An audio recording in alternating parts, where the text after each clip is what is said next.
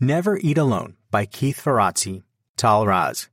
Summary from 4 Minute Books. Written by Niklas Göke. One sentence summary. Never Eat Alone is a modern classic which explains the art of networking and gives you actionable advice on how you can harness the power of good relationships and become a good networker to build a career you love. Favorite quote from the author Success in any field, but especially in business, is about working with people, not against them. Keith Ferrazzi. Keith Ferrazzi learned about the power personal relationships can have early on in his life. Not only did he observe how people interact and reciprocate favors as a caddy in the local country club, but also learned that moxie pays off when his dad went to his boss's boss's boss's boss, the CEO of the steel company he worked for, to tell him he wanted more for his son than he ever had. As a result, Keith went on to the best private school in the country on a full scholarship. Nowadays, Keith's Rolodex counts well beyond 10,000 contacts whom he can count on to return his calls.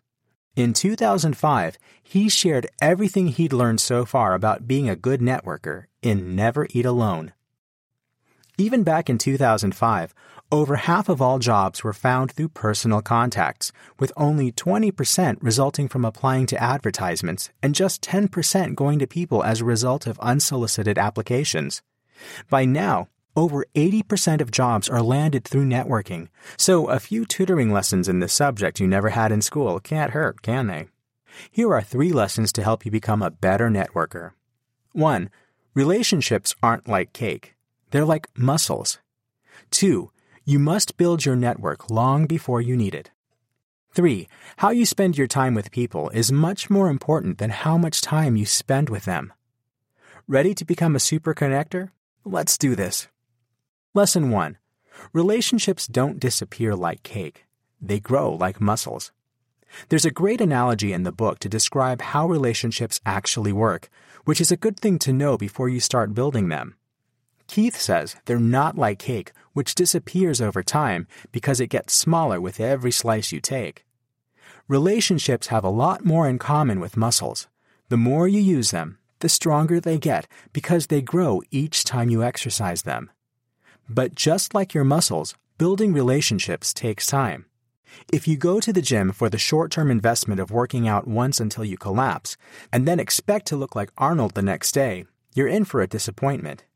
Instead, constant generosity and loyalty will get you where you want to go. Sticking with the muscle example, if you show up to the gym twice a week for a year and are generous with how you treat your muscles by giving them lots of breaks and eating well, you'll reap the rewards of a good body. For your relationships, this means not giving up on your coworkers once they've helped you with that PowerPoint issue you've encountered, and loyally repaying the favor for example, by generously listening to them for half an hour if they tell you about their marital problems. In a nutshell, if you want to be a good networker, never ask, How can others help me? Rather, always ask, How can I help others? And you'll do just fine. Lesson 2 Start building your network now, not just when you need it. There's a really cool quote about the principle of starting early. The best time to plant a tree was 20 years ago.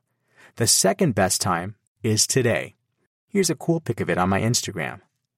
Just like you can't buy safety vests when your ship is already sinking, you have to build your network long before you need it. If you build a basis of understanding and trust with someone, you can sure count on their help when you eventually face a problem you can't solve alone.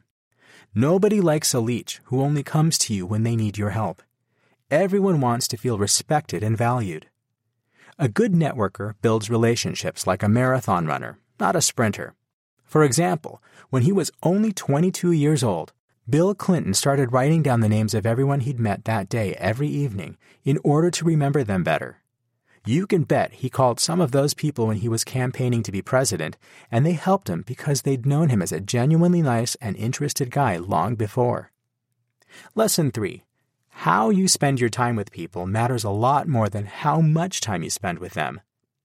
Most people get a headache thinking of networking because they think of it in terms of width, not depth. You don't have to have 10,000 contacts like Keith, and you sure don't have to send out 10,000 birthday cards each year. A good network doesn't consist of fleeting acquaintances. It is a web of real, trusted friends. That's why you should look for what Keith calls relationship glue the stuff that turns acquaintances to friends. You know, the tough mountain climbing trip you go through alongside each other, the four hour midnight philosophy talk, or the exciting football game you went to. Don't look at how much time you spend with people, just how you spend it with them. Get to know people in a setting where they're having fun, not where they feel they have to make small talk in order to comply with social conventions. The best small talk isn't small talk at all. Be open, honest, share vulnerable moments from your life, and most importantly, give people your full attention. One friend is worth a thousand contacts, so don't rush building your network. Take it one step and one person at a time. Never Eat Alone Review. That was a long summary. There's tons of good stuff in Never Eat Alone, and since it draws on Keith's personal experience, it reads sort of like a biography, which makes the ideas from the book stick really well. Feels very much like a modern version of How to Win Friends and Influence People, and that's a huge compliment. What else can you learn from the Blinks? The two tricks that make building a network something anyone can do. How many hands Hillary Clinton shakes in a day. Two points that'll help you capture anyone's interest. What a super connector is and why you should seek to have a few of them in your network. Why you have to find your blue flame and what that is. Which two sentences you should come up with to turn yourself into a brand. Why the quality of your friend's network is just as important as your own. Who would I recommend the Never Eat Alone summary to? The 12 year old who's about to take her first mini job or volunteer a bit on the weekends. The 39 year old who's afraid he might have hit a career ceiling. And anyone who feels like they haven't called an old friend in forever.